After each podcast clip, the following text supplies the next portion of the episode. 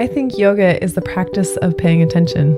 On this podcast, Yoga Strong, we talk about what paying attention on the mat, what being aware and being present, whether you're in the studio or out of the studio, or in the kitchen, or with your family, or with your friends, in connection, in your heart, in your head.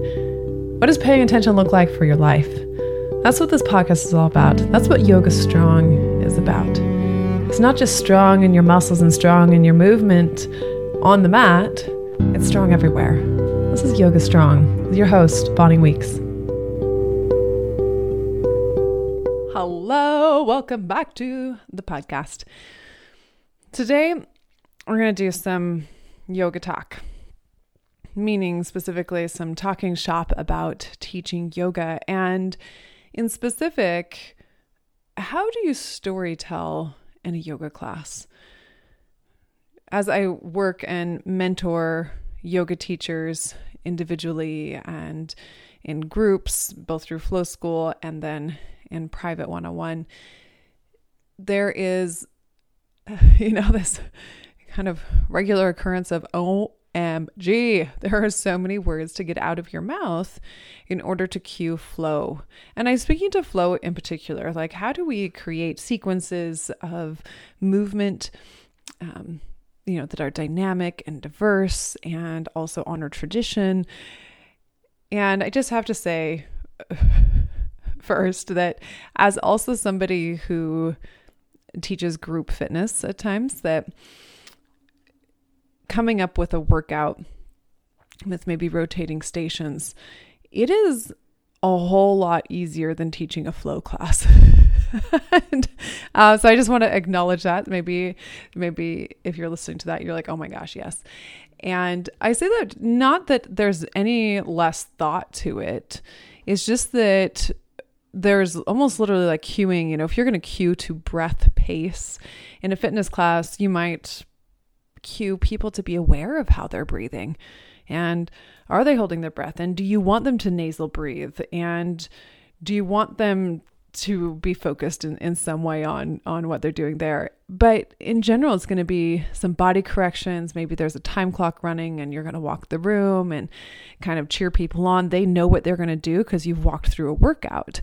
Where in a yoga class you know as a teacher to have the list and and literally bring your notes with you. There um, and no shame in that game. So do that. Uh, students want you to be prepared and are nobody's expecting you to have to memorize everything. Like should you you know be pausing the whole class to read through and make sure you're doing it? No there's like kind of a general flow of like trying to get people going. There's some tricks you can do to make that possible if you need to uh, refer to your notes. But in general, I just want to have this acknowledgement here for a moment that when you're cueing movement constantly in a flow class and telling people where to turn their nose, where to put their right thumb, how to breathe, that it's a lot of words out of your mouth. Of course, different classes are going to be different. But so, speaking to those folks who might be in particular teaching flow, this is for you. And how do you story tell in a class, especially if you're a teacher who really wants to focus on the movement? You know, I think there is this spiritual slash uh, I'll even put the word woo woo, like the woo woo side, like the the part where we're like this self awareness, this spirituality, this oneness, this connection to self, this connection to a bigger picture, the, you know, that side of it. I mean, I fucking love that stuff. and I am also very interested in movement science and where I'm putting my body and what it's doing and why it's doing it and asking the questions there. So, finding a way to mix those things together is where storytelling and movement meet. When I lead a class, I am very much focused in a bulk of that, you know, like I would say like the the most biggest like the biggest part of the class is really helping people know where they need to move, how they need to move, how they can find that in themselves, and it's guiding them through, you know, multiple tools and practice of of how to do that. But there's so much conversation then about put your right hand here and put your other body part here and twist open here and etc etc and and pay attention here and and and try this out here and you know there's a an invitation there and where do we bring the pieces of deeper contemplation, especially if you are someone who really geeks out on the movement pieces of it, but you want to offer this experience of of more than just movement, more than just a time to get a sweat on, which by all means, like it can be a class where you're going to sweat on. Like you can do that. You can do all all types of classes can exist and and I do not believe that there is one that is better than the other.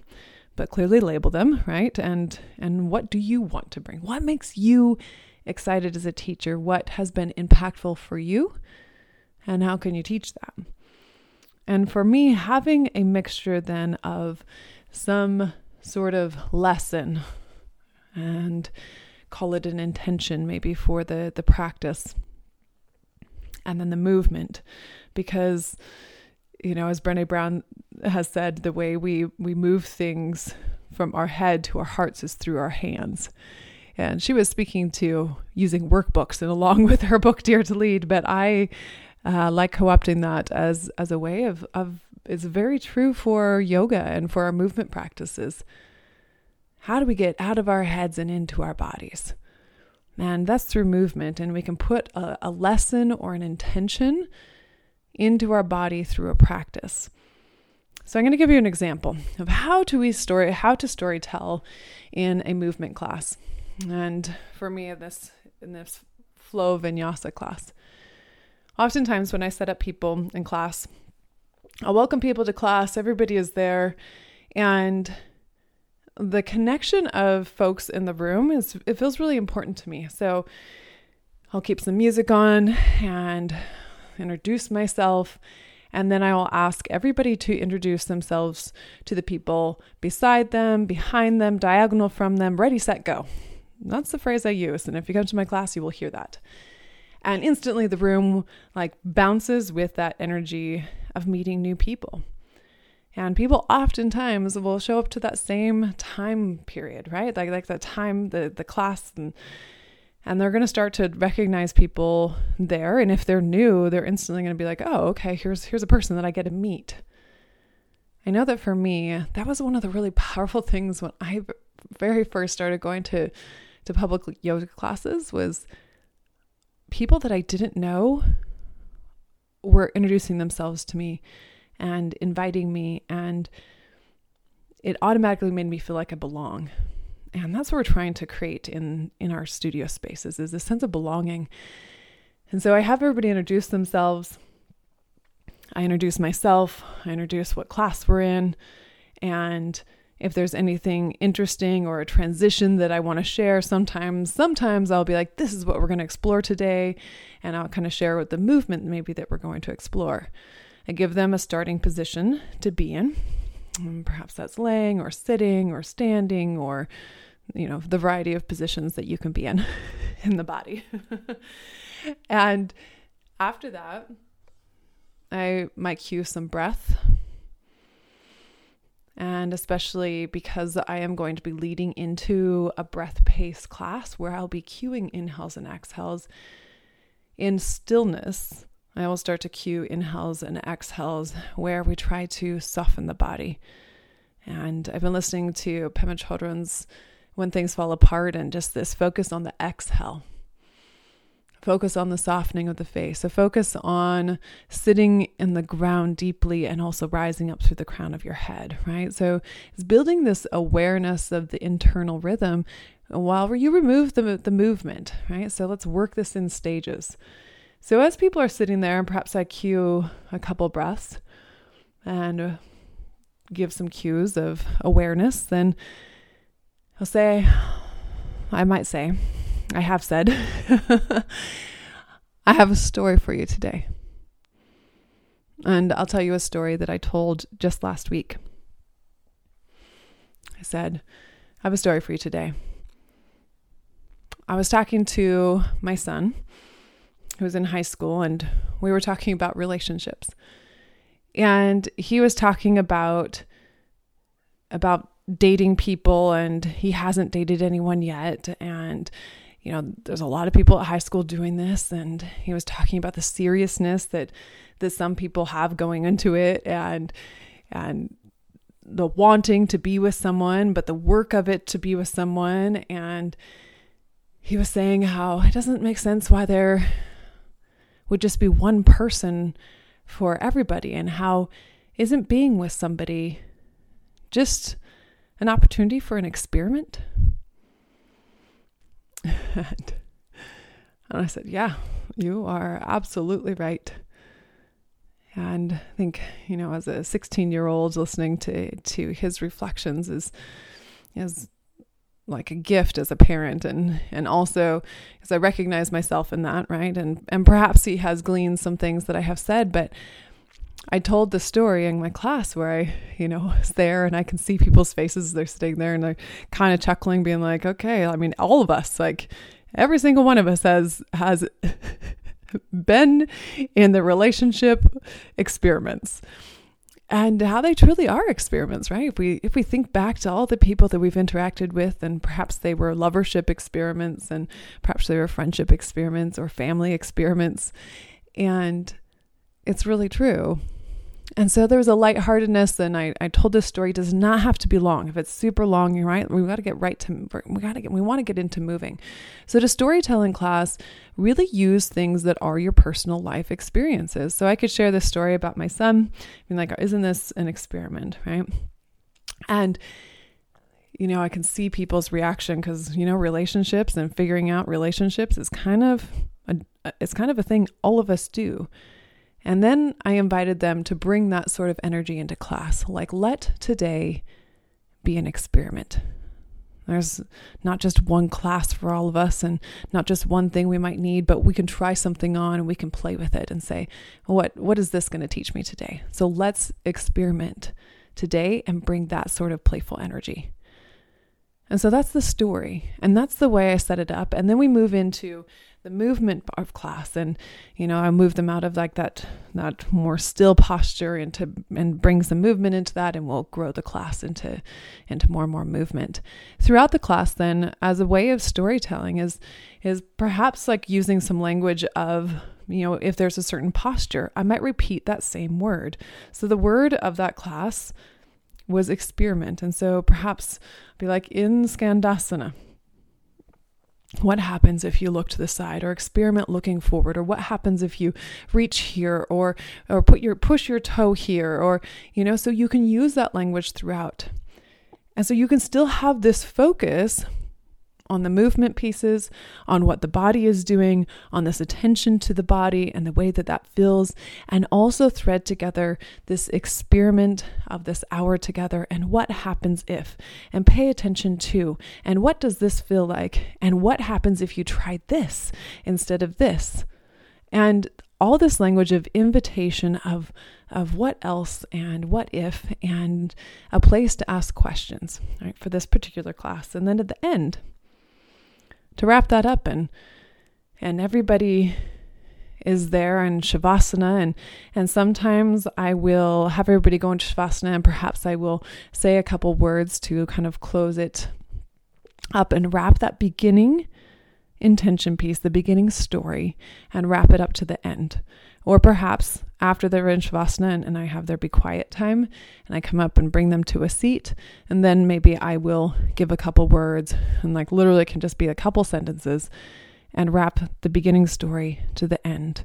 We're in this particular class and it is thank you for experimenting with your body and the privilege it is to experiment today and invitation for you to carry that same sort of playful energy to the rest of this day and to ask what if and ask more questions and be willing right to to try things and to play with things and maybe a way that you haven't before and then and then that's it And I tell everybody thank you at the end of class. And um, I currently don't say namaste at the end of class. And I snap, very much like at a poetry reading, right?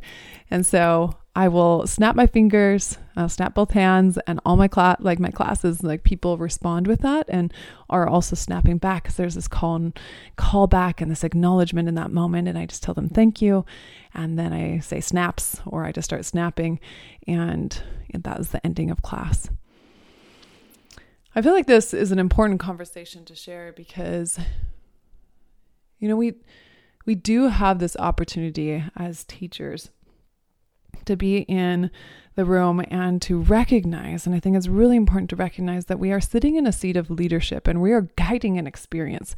Like you're getting in there, like you're you're the leader. Like you're you're there to like show up and to and to guide people through the next hour together or hour and a half or whatever it is. And having some intention walking into that room is going to be really uh, really valuable to both yourself and to the people that are going to show up there. And I speak a lot to having a prepared class. And does that mean that you can change the class in it? Yes. Like during it? Yes. But coming prepared with something to teach. And can we, you know, go off the cuff and teach to who's in the room? Yes. And I think their preparation does um, do something different and, and can provide something something that it, that is important. But that's not the point of this podcast. The point of this podcast is that in addition to that then having a piece of story a piece of intention and and making it easy and and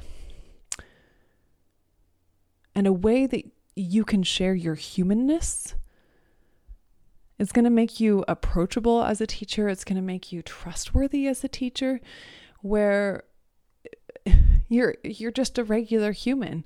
And for me, I have kids and we're talking about relationships and those are regular things. And so in telling stories, you choosing choose themes that have application across like humanness. And you can use that to then seed the beginning and the intention and throughout and then wrap it up at the end. And it does not have to be long and complicated.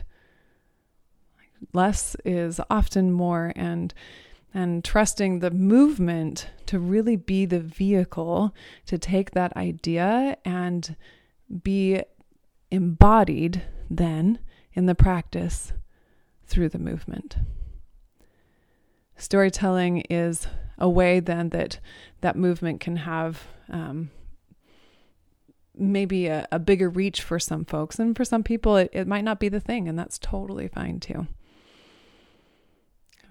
But having an awareness that as teachers the way we show up in a room impacts those people that are there and our preparation and our thoughtfulness of, of this. And it doesn't, and again, it does not have to be much, but it is important to think of.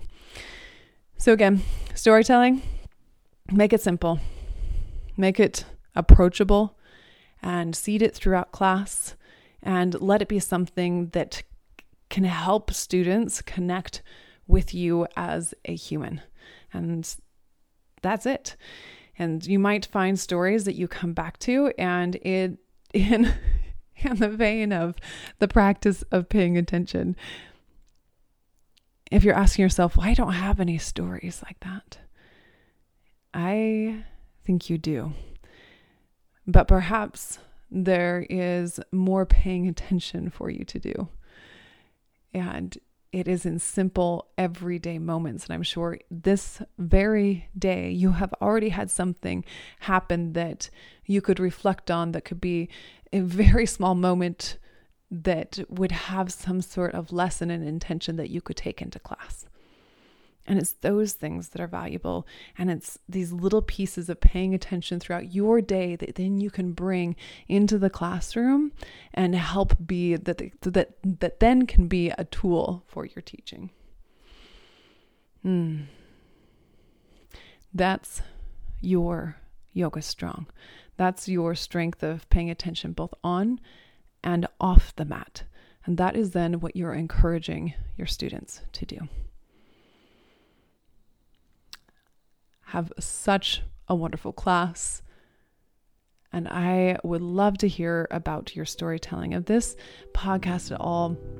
This particular episode, in, in a way, has, has felt inspiring to you or felt like it's simplified storytelling. I would love to hear it. Feel free to send me a message, email me hello at Bonnie Weeks, or send me a DM on the gram, or leave a review on the podcast on iTunes. And happy teaching. Thank you for doing what you do.